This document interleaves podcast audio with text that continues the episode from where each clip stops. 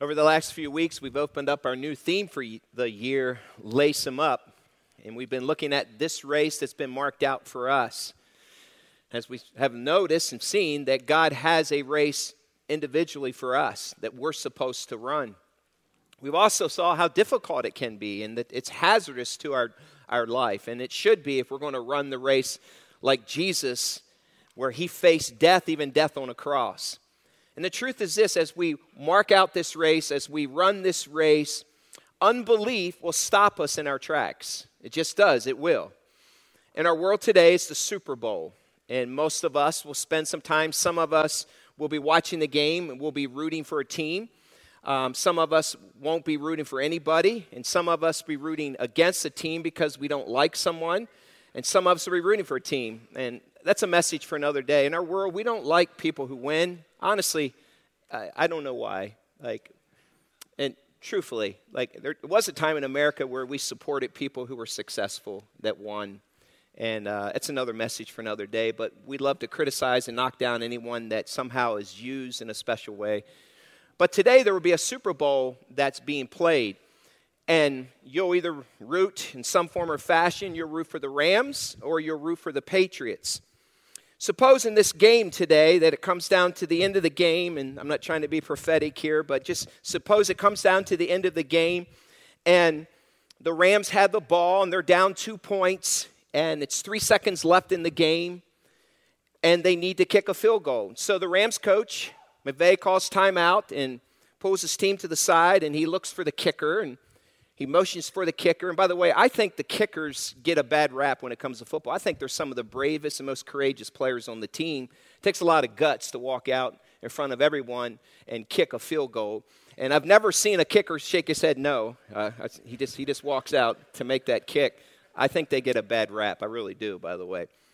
But suppose in this instance that the Rams are down two, and it's Super Bowl today, and it's nine o'clock at night or nine thirty, and if the kicker needs to make the kick, and if he makes the kick, they win the Super Bowl. And all throughout the game, if you're a Rams fan, you've been cheering, you've been supporting, like you might even had your Ram horns on, you might have had your colors on, and all through the game, you were in support for your team. In fact, the kicker walks out and you're like, I believe, we believe, we believe he can kick it. Everyone believe the Rams can do it. Yeah. And all over this stadium are Ram fans who believe that somehow that this kicker can kick and we can win the game. And they're all up in the stands cheering on, and they're in their front rooms all across the world watching this game. And they're excited because they believe they can win and they believe in their kicker. And, and so, as they're watching this, Coach McVay calls another timeout because he has another timeout. And, and then he walks up in the stands, McVay, picks up the ball, and he runs to the Rams side and he's looking for a Ram fan that was so believing in their team and the kicker. And he looks out across and he says, Who wants to kick now? Do you believe? Do you believe you can? So he comes to Travis and he hands him the ball and says, Travis, do you still believe? I believe. You believe? I'll give it my best shot. You'll give it your best shot. And he hands you the ball and so he walks over to Lily and Lily, do you, do you still believe now that you still believe? And so, all through this stadium are Ram fans. The coach is walking through, he's looking for someone. It, it gets awful quiet because some of now the fans are out there who once believed that we could win, who once believed that the kick could be made, now are curling in unbelief because they're no longer certain that somehow they can do it. A long time ago, when you were born. And as you began this journey, you came to know Christ. And when you came to know Christ as your Lord and Savior, Jesus handed you the ball. He says, You believe you can run this race? Do you believe that you can face adversity and overcome in my power? Do you believe? And the reality is, some of us, even though we know that God lives in us, and even though we know that He has this race charted out for us, and He, he promises to go with us, and He will be with us the whole race when it comes time for game day. When it comes time for that situation that, that it's challenging, we have a choice to make. Will we take the ball that God has given us and kick the kick and win the game. You see, it's real easy to believe. You just spent, and I just spent time in worship. It was my second service. And we worshiped our God. Yeah, God, you're awesome. God, you're great. We believe in you, God. We're, we're, we're Christ followers. You know, we, we, we can do this. But when push comes to shove and you're faced with reality, are you ready to take the ball, tee it up, and kick the kick? Or will unbelief cause you to retreat in fear? Ask yourself that question. Are you ready for the race? Or are you retreating in unbelief? Jesus goes back to his own hometown where he was born, stands with his own siblings right beside him. He is from the town. They knew him. They remembered him in high school. They saw him grow up. He goes back to his own hometown and they refuse to believe in him. Grab your Bibles and I'll show you. Turn to Mark chapter 6. Mark chapter 6. If you need a Bible, hold your hand up. Ushers will put one in your hand. But turn to Mark chapter 6.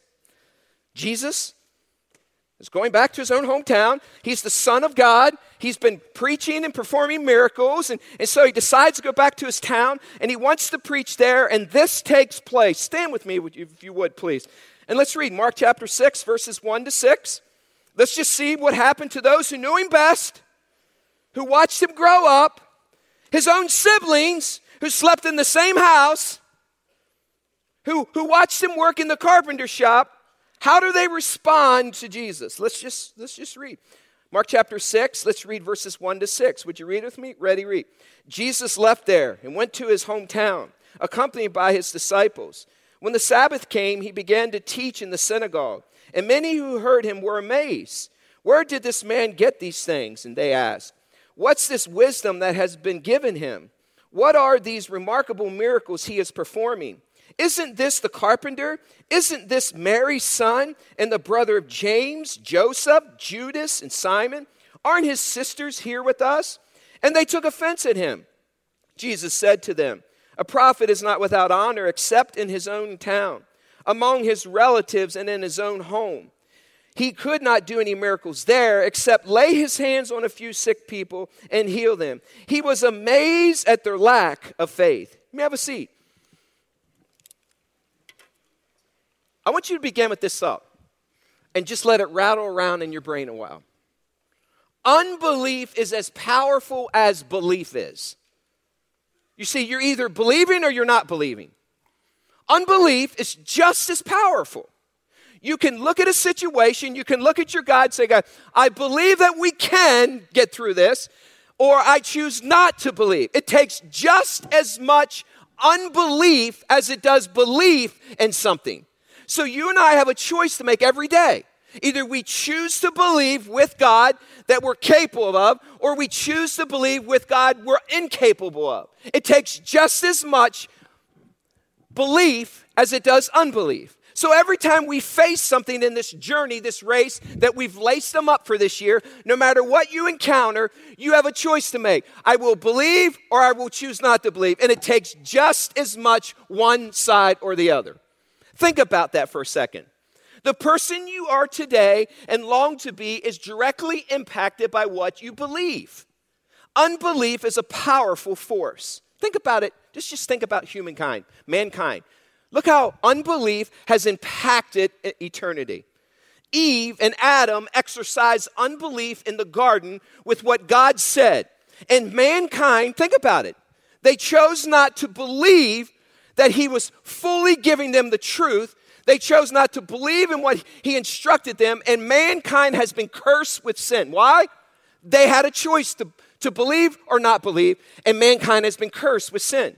Noah, he preached righteousness, and the world rejected it, and all of mankind has been drowned and doomed in a flood. Why? Because of unbelief in the message of righteousness that Moses or Noah was preaching. Unbelief doomed just about all mankind except for Noah's family to an eternity in a flood where they lost their lives. Think about just all through the Bible. Moses and his people exercised unbelief and never entered the promised land. Have you ever thought about that? It was a land that was promised to them. God said, I promise to give you that land. And God never reneges on his promises. And you know why they didn't get to the promised land? Because they didn't believe. So they were doomed because of that.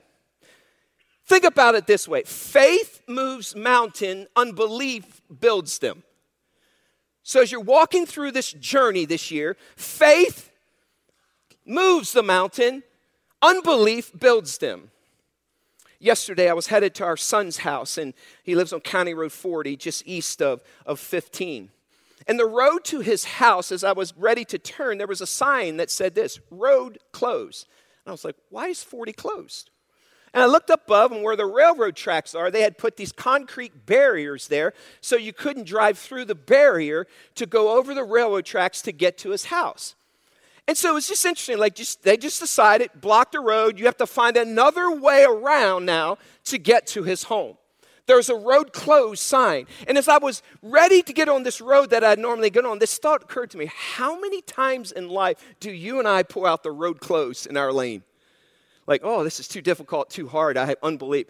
Bam. And every time we choose not to believe, we build a mountain, we put a road closed. And I wonder, how often do we do we default out of fear? Out of an unbelief of knowing who we are in Christ? How often do we just put out road closed and then we retreat? What do we do? Boy, it's hard, it's difficult. We can never get over there. There's not another way. There, it's too, too, too much for us. And so we have a choice to make. Either we'll believe that we can overcome, or we will choose to not believe and we'll put a road closed sign. Every day, every minute of our days, we have choices to make with our minds. John 3:16 is clear, clear too. It reminds us that whoever believes in Jesus will not perish but have everlasting life. Unbelief catapults people into eternity of hell with divine wrath and judgment if we choose not to believe that Jesus was the Son of God, was raised from the dead, and lives again. Look at verse 6. It's a fascinating verse, and every time I read this, I pray, Oh Lord, please, may we never be these people.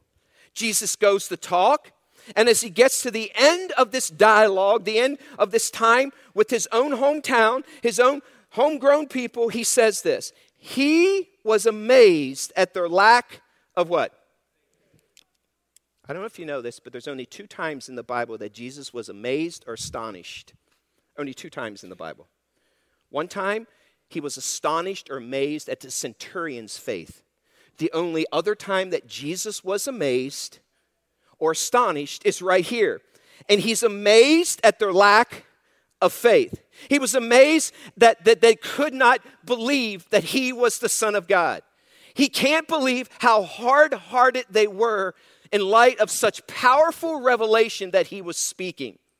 So, what does this have to do with the race marked out in front of us? You might be asking. It has everything to do with how well you run the race and how, what reasons you run the race for and whether or not you will retreat. Many in this room believe this. Don't, you don't need to raise your hand. You already believe this lie about something in your life. And here's how it goes you say this I can't change. You've even convinced some of your loved ones around you that you can't change. And you've even convinced yourself that there are other people in your life that can't change. We have unbelief in ourselves and others. And think for a second how that was true of the people of Jesus' hometown. Their muscle memory kicked in. And now they just remember Jesus. Well, I, rem- I remember Jesus when I grew up. I remember him when he was a young boy. I remember when he was in the carpenter shop. How in the world can someone from this town, who was just a common folk like the rest of these, become the Son of God? They had a choice to make to either believe in Jesus or not believe in him. You see, our muscle memory kicks in. A new action multiple times can change an old habit. One of the best ways for you and me personally one of the best ways to change a habit or to change our thoughts, obviously, is replace it with God's word to capture it. But one of the best ways is to spend some time fasting. I, I encourage you throughout the year. Fast a meal, fast two meals, fast a breakfast, fast for 24 hours, fast for 48 hours. But what happens is in that fasting time, you, you, you find out where your muscle memory goes to. You find out that when you wake up in the morning, you have to have coffee. You find out that you have to have this for lunch. You find out that you need to eat this. You find out that you spend time doing things that are mastering you instead of you just deciding to take control. You're allowing this muscle memory to kick in. And we have muscle memory. I can't change. I did this before. The last time i tried it we failed. So i'm not going to it hurt the last time. Last marriage it ended this way so i'll never try again. My son did this the last time he tried it so we're not going to let him again. And so god we ran this journey with you before and this mountain came and retreated i'll retreat it hurts so we have this muscle memory we need to renew our muscle memory. Paul said it this way in 2 Corinthians 10:5.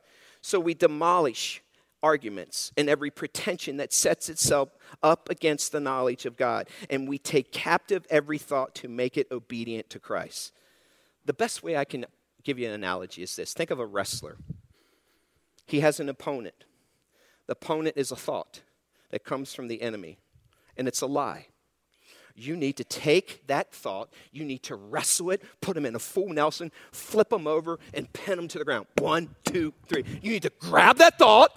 You need to grab a hold of it. You need to wrestle it to the ground, and you just say, No, in Jesus' name and His word, this is who I am. Bam, bam, bam, bam. That's what we have to do all day long. You got to wrestle these thoughts. You got to capture them and replace them with God's word. All day long, replace the thoughts. Grab it and say no. Grab it and say no, not this time. Grab it and say no, I will not believe this about me or my God. So, what are some of the things you believe? Well, both of my parents are heavy, so I will always struggle with my weight. It's a lie that you believe. I'm not good with money, so I will I know I'll end up in debt. It's a lie that you believe.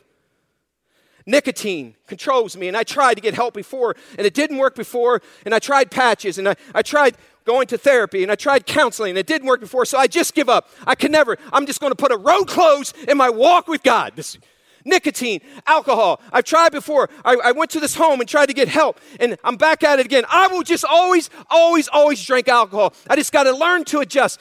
Bam, road close. You need to speak to yourself in those times. In the power and authority of Jesus, we can overcome. You see, Second Timothy 1 7 says this. Paul was looking at young Timothy, who was a, this up and coming pastor, and he said this Timothy, God has not given you a spirit of fear or timidity. Grace community, God has not given you a spirit of fear or timidity, but a power, a strong, a power, a love, and self control. We need to live up to our redemptive potential. So here's the deal for this year this race, mark down. I'm not good at what? Fill in the blank. So last time I tried, God, with this, I wasn't able to do it. So you need to speak truth. You need to wrestle those lies from the enemy that you're incapable of doing it. It's amazing as I think back over the polar vortex that we went through this past week. I often think, what if our early explorers, what if the early explorers who explored America would have said, it was too cold? You'll shoot your eye out, your corneas will fall out. You'll frostbite your nose and your ears off. Just sit here around the fire. What if they believed that somehow they couldn't overcome this obstacle? What if they believed to just sit back and retreat from where God was asking them to go? What if they chose to say, it's too cold, it's too hard? By the way, I won't go any farther, but I was going nuts this week. I walked outside to blow some bubbles and had people say, Put your hat on, you're going to die. Praise God for the Holy Spirit. Praise Him for that filter. Praise God. Seriously, like, I went out and ran 18 degrees below zero. I didn't die. Praise God. You can dress warmly and use wisdom. But another thing, how often have I heard this through the years? Like, well, all the other churches this week, all the other churches are doing that. So, like, so I'm going to base decisions, and we as a leadership team are going to base decisions on how everyone else does it. Yes, use wisdom, I think. If we would do that, then we would never be the church Christ wanted us to be today. We're just like everyone else. You see, it's so easy to retreat because of fear. It's so easy to say it's too hard, it's too difficult, instead of saying, Lord, with you and wisdom, we can do this. Many retreat when any kind of fear pops up on the radar screen. So Jesus is standing in front of his own, and he can't believe. He's amazed, astonished at their lack of faith. I often wonder this if God would walk into my home, into our children's home, into your home, or he walked in here today in flesh and blood and he just walked. Believe, unbelief. Believe, oh my, unbelief. Believe, unbelief. Oh, unbelief. Belief. What would he what did he say about you? Do you rattle in fear? Are you really running or have you put the road closed? Because you're afraid? Or do you have a spirit that, that of boldness and power and self-control and love and not timidity and fear? You see, we need to capture the thought that says you can't do it and say, I am who God says I am, not who I think I am. We are convinced we will always be negative. How many times do you have someone, yeah, it's just how my parents have always been negative, and, you know, I, I, I'm always negative, and, you know, it's really a battle for me, and so I'll always be negative. Muscle memory, chain. Start looking at the world through God's lenses, through His Word. Or I'll never be able to get in physical shape. You won't with road closed signs. Or we can never find breakthrough with that addiction. You see, the greatest danger to unbelief, we are convinced we can't change and it's too hard to do so. The hardest kind of learning, hear me out, Grace, is unlearning. How many things have you learned that you believe that's tradition and, and, like, well, this is what I learned when I was little. This is what I was taught, so this is what I will always do. This is what I learned when I lived there. This is what I learned in school. This is what I learned. This is what I learned. And so some of these learning behaviors, learned behaviors they have, we need to unlearn and run them through the grid of the Bible and see that with Christ, all things are possible to them that love him. Here's what I know about this account in Mark chapter 6. Familiarity can breed unbelief. Look at this passage. Look at verse 3. Jesus is standing in front of people that know him. Look at their response in verse 3. They ask this question Isn't this the carpenter? Like, he shouldn't be talking with this authority. Isn't this Mary's son? And the brother of James? Like, you know, James, come on. Joseph? Isn't this the brother of Judas and Simon? Aren't like his sisters standing here with us? And they took offense at him. In other words, he's nothing special. He could never, like, nothing good could come from that family. Isn't it interesting, though? You know why I believe they called him, Isn't this the son of Mary? Two reasons. One, his father, his physical father, could have died. But I personally believe the reason they called him the son of Mary is because they thought he was an illegitimate child. They thought he was born out of wedlock. They didn't dare think he was the son of God. And so, as a measure of disrespect to Jesus, they said, Isn't this the son of Mary? Like, how could he speak with such power? Like, he's not the son of God. Like, there's his brothers, his sisters are here. They're nothing special. His dad had a carpenter shop. All he knows how to do is hammer nails, and he's trying to tell us and speak with authority. Why should we trust him? Or better yet, don't we do the same thing? Here's how it goes. You come into church one Sunday and you haven't seen someone one of the things I love about this community is you get to grow up together and you come back and work here and live here. I think it's beautiful, by the way. I love seeing the generations be able to worship together, grandparents and grandkids and great grandkids. I, I tell my friends and colleagues, I say, man, where I live, people, they actually live and stay here and then they, they go to church together and they love going to church. And they're like, what? I, I love it, man. It's just beautiful. But here's what we do because you'll come into church one Sunday and then you haven't seen this high school person in 30, 20, 40 years. And you see him in church one Sunday and you think, whoa, what's he doing here?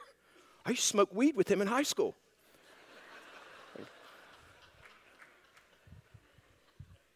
Like, we shouldn't listen to him, should we? Don't we do that? Like, somehow we freeze them in the past. Like, somehow they can't be like redeemed by the blood of the Lamb.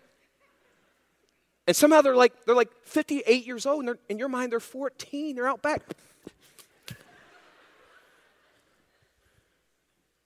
That's what these family members are doing. It's like Jesus. Don't you know what James used to do? His sisters? Are you kidding me? Nothing good can come from that. We know carpenter daughters. We know what they're like. I mean, we do it all the time, and you think, or, or, or I used to work with them. When I work with them, they had the worst work ethic in the world. I wouldn't hire them.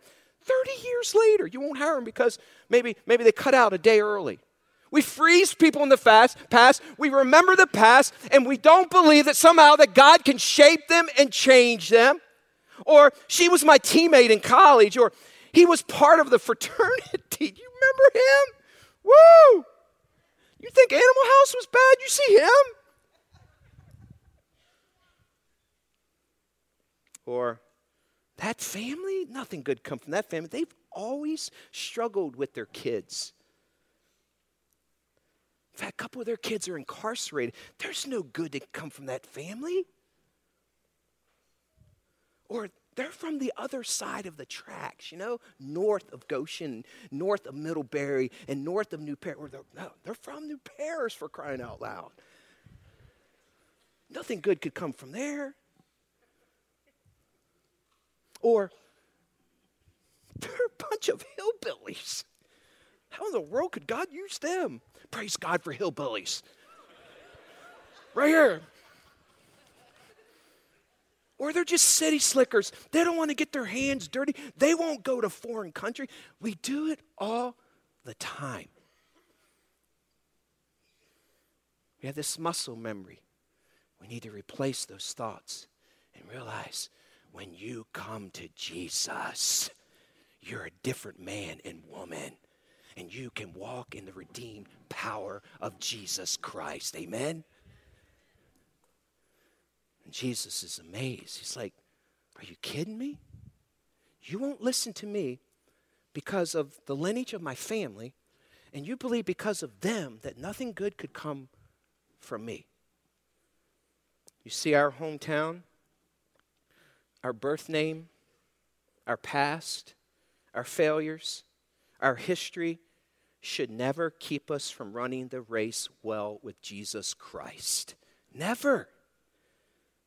You see, Satan knows if he can control your thoughts, he can control your future.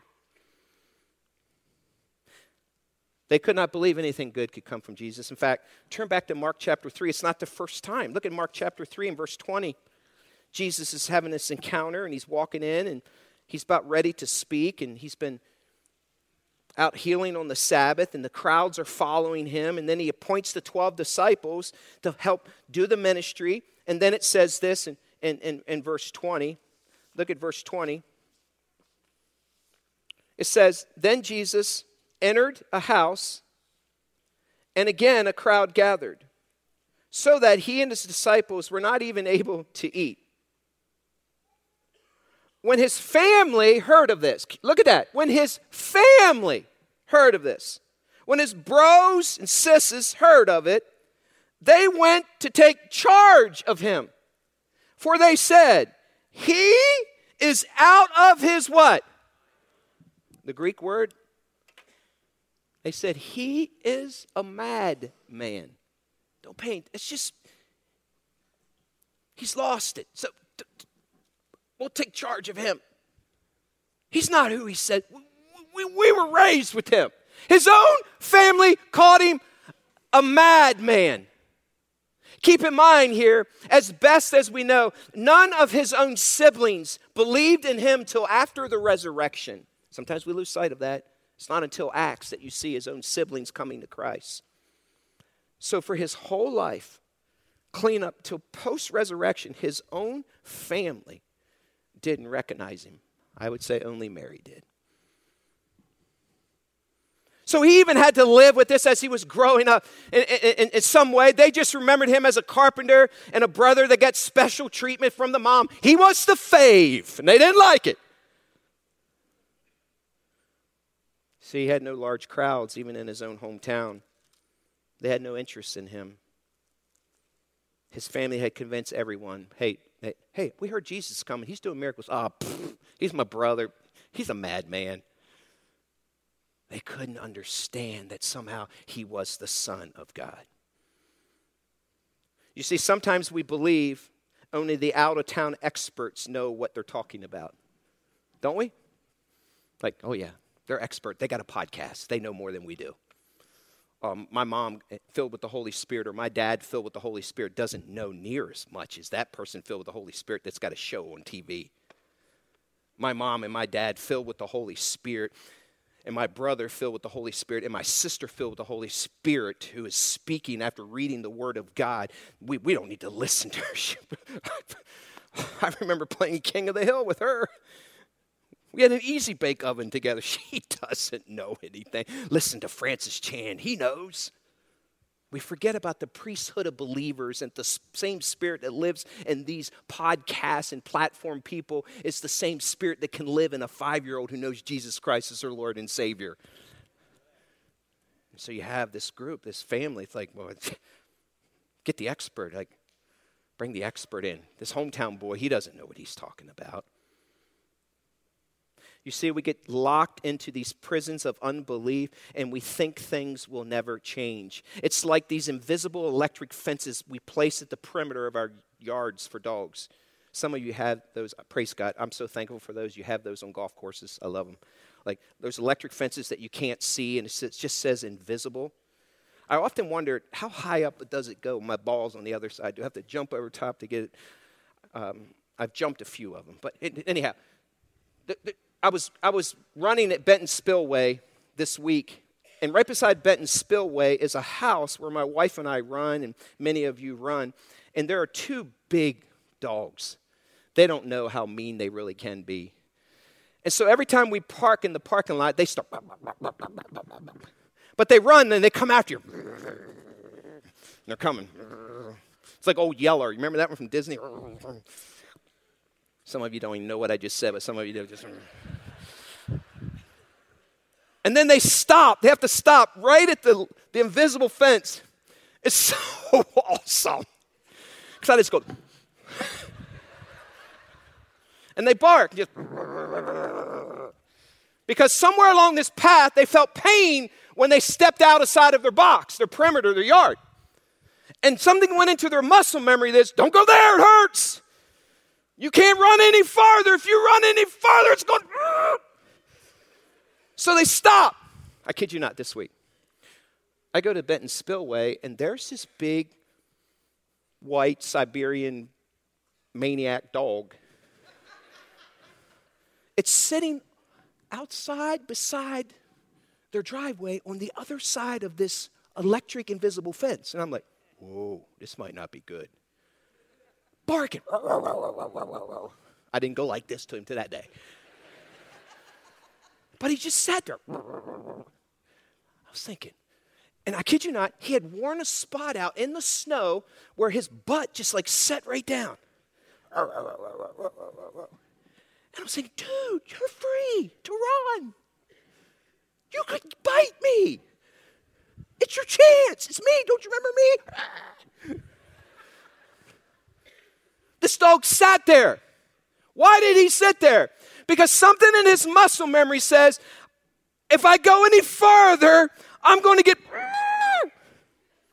But he was free to run.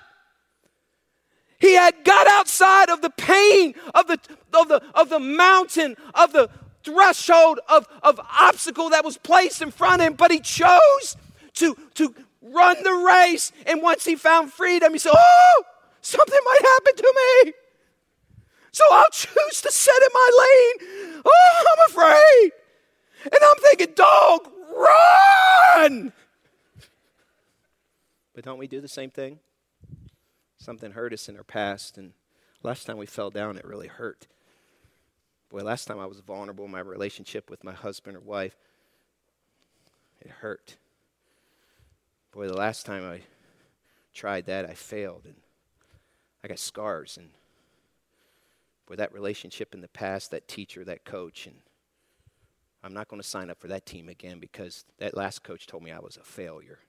They never gave me a chance, so why even try? So we have all these muscle memories, invisible fences, and for most of us, we run this far and we stop. And then for some of us, every once in a while, we get this moment. Hey, I want to try And we step out, and it's like, whew, I didn't get hurt. I better sit right here. This is far enough. And God is saying, get back up and run. You're free to run. You're free to be who I made you to be. Run, run, run.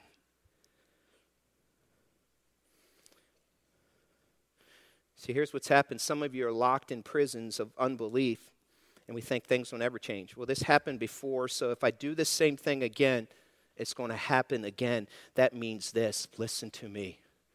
If God is for you and God is with you, who can stand against you? It's like these electrical fences are everywhere. We grow so accustomed to our condition and we focus on, listen to me, we focus on all the reasons we would never finish the race instead of all the reasons we can finish the race.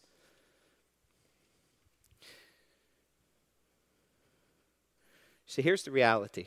This is true. Hear me out. Full thought. If you believe you can't change, you're partially right. You can't change. Your strength is limited. My strength is limited. Your willpower isn't bottomless. Your determination will eventually run dry. That's why to change, you need the power of the one who can change you, Jesus Christ. He can do it for you. You see, when we begin to reject the power of Jesus, like they did here in Mark chapter 6, and deny his teaching, hear me out. When we begin to deny that he's the Son of God, that he was raised from the dead, we begin to let unbelief be our guiding factor. And what happened to humanity? They were cursed from the garden with sin. Noah and, and only people saved were his family. All of mankind was died in a flood. Moses never got to the promised land. And God has promised land for you and me at the end of this journey. And some of us won't make it tomorrow or the next day because we believe a lie. And the moment we begin to unbelieve Jesus and his teachings, the Bible becomes all gray. And what happens when it comes all gray? We begin to determine what truth is instead of what Jesus says truth is. And the moment that we begin to become truth, we choose and pick what we think we should do, and we fall way short of where God wants us to be. And here's what happens we begin believing the wrong things. Instead of believing the truth and things like this, we begin to believe other things. Because we have become the center of truth.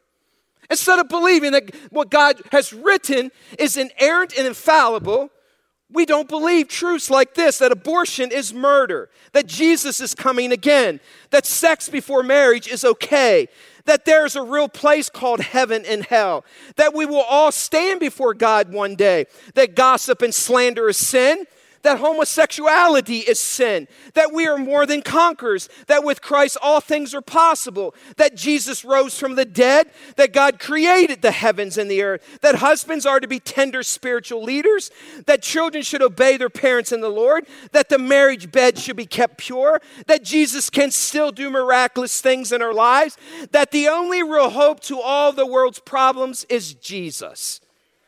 You see, when we begin to unbelieve, all the Bible becomes gray. Please bust through those invisible fences. Say, God, you handed me the ball. I'm going to run this race. I'm going to kick this ball, and I will not retreat in fear. With you, all things are possible. Here's what I know to be true, too. Because Jesus was strong for me, I'm free to be weak. Hear me out. It's okay to be weak, because when I'm weak, Christ is strong. Hear me out. Because Jesus was someone, I'm free to be no one. It's, it's okay. Because Jesus was extraordinary, I'm free to just be ordinary. Because Jesus succeeded for me, I'm free to fail, and you are too. It's okay to fall down, but we don't stay down. We get back up. We don't let that pain file from the past, what that coach said to us, what that teacher said to us, what I was like in high school, what that former marriage was like, what that former husband was like, what that former person was like. We, we get back up and we believe that God still has a race marked out, and I am more than a conqueror through Jesus Christ. We got to talk to ourselves instead of listen to ourselves. Because Jesus won for me, I'm even free to lose. Listen, you don't always win, but you learn from your losses. Because Jesus is for me, I can change. But here's the problem. Please, if we get this down, Grace Community, whew, watch out, world. We let our past experiences shape our future. We end up in a stronghold when we do that. Unbelief will stop you in your lane. I marvel that Jesus is speaking here and they don't believe in him. But listen, aren't we just as guilty? like some of us ask, how can they not believe? Well, do you? How often does your unbelief surface? Well, I can never overcome this, and this was too difficult in my past, and I'll never be able to overcome this hardship. I'll never be able to overcome this death. I'll never be able to overcome what happened to me and my, my girls and what happened to me and my boys. I'll never, we'll never be able to. And so you keep letting this thing, this experience, cause you to put the stop sign, the dead end sign in the middle of the, and Jesus is saying, get back up. I got your back. Or how many times have you and I heard this? I tried it before and I just can't, so I'm not going to do it again. I'm too old. I'm too young. I'm too tired. I'm too dumb. I'm too ugly. Pastor Jim, you don't understand. I don't need to understand. Jesus does. Or that's just the way I'm wired. If I hear that one more time, you're rewired when you come to Christ. or I can't wait any longer. Please, enough. Let's can the excuses in 2019. Unbelief often stems from a poor view of identity. Unbelief blurs the obvious, and it did here to this group. In this account, they can't believe it's Jesus, and he could speak with such wisdom. We often miss the moment and even the miracle because we're still trying to defend why all this couldn't be true. Unbelief points us to the irrelevant. Like they're saying, Isn't this the carpenter's son? Aren't his brothers James and Judas and Simon? Aren't his sisters here with us? All the while, God is saying, I'm here. What do you need? Unbelief shoots the messenger. They took offense at him, and it's the Greek word scandalized, which means they were scandalized by him when they took offense because he spoke with authority, and all they remembered him was he's just the carpenter's son. Unbelief thwarts the supernatural. Hear me out, this is important.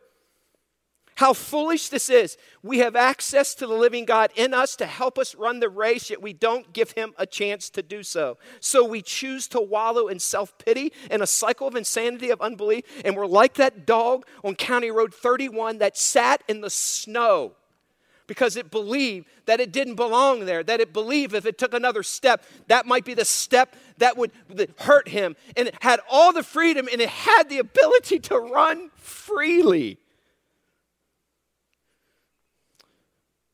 You'll shut down the supernatural in your life if you choose not to believe in the power of the one who is the supernatural God. You see, if we choose not to believe, that we can run the race He has set before us, then we choose to deny the power of God that's working in us. One of the best illustrations I've ever read was years ago in regards to the power of God working in us. And so, as we run this race, Craig Groeschel told this true story in his life, and I want you to just grab the truths from this story. He said, One time I was at the gym with my longtime friend and workout partner, John. We were exercising our chest muscles. And at the end of our workout, we decided to do a burnout set of bench presses to exhaust our already fatigued muscles. We put a very low weight on a long bar and lay down on a bench. I went first. I pushed the bar up easily off my chest before letting it drop slowly down. Because it was such low weight, I was able to lift a quick 20 reps. What started easy quickly became more difficult. As I strained to continue, John gently grabbed the bar to support it. As he cheered me on each time I managed to thrust the bar successfully off my chest, he would yell, Come on, Grosh! Come on, Grosh! It's all you, he shouted, encouraging me to continue. When the weight became too much for my exhausted pectorals, John grabbed the bar with both hands. Standing over my body, he held a portion of the weight, still allowing me to work, lifting about half the weight for me. John continued to shout, Keep going! Don't stop! It's all you! Each time I pushed, a little more strength left my body. And John carried a little more weight for me. As he continued to cheer me on, he kept saying, It's all you, it's all you, man. Exhausted, I finally let go of the bar. John didn't notice. He continued lifting the bar for about five more reps, still shouting, It's all you! It's all you!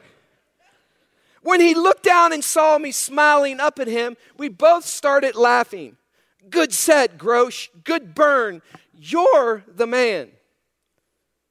And then Groeschel goes on to say this Change won't just take all the strength you have, it will take more. You need God's power. Do what you can and trust God to do what you can't.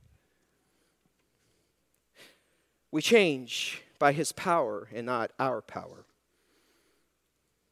You have a choice to make, and I have a choice to make.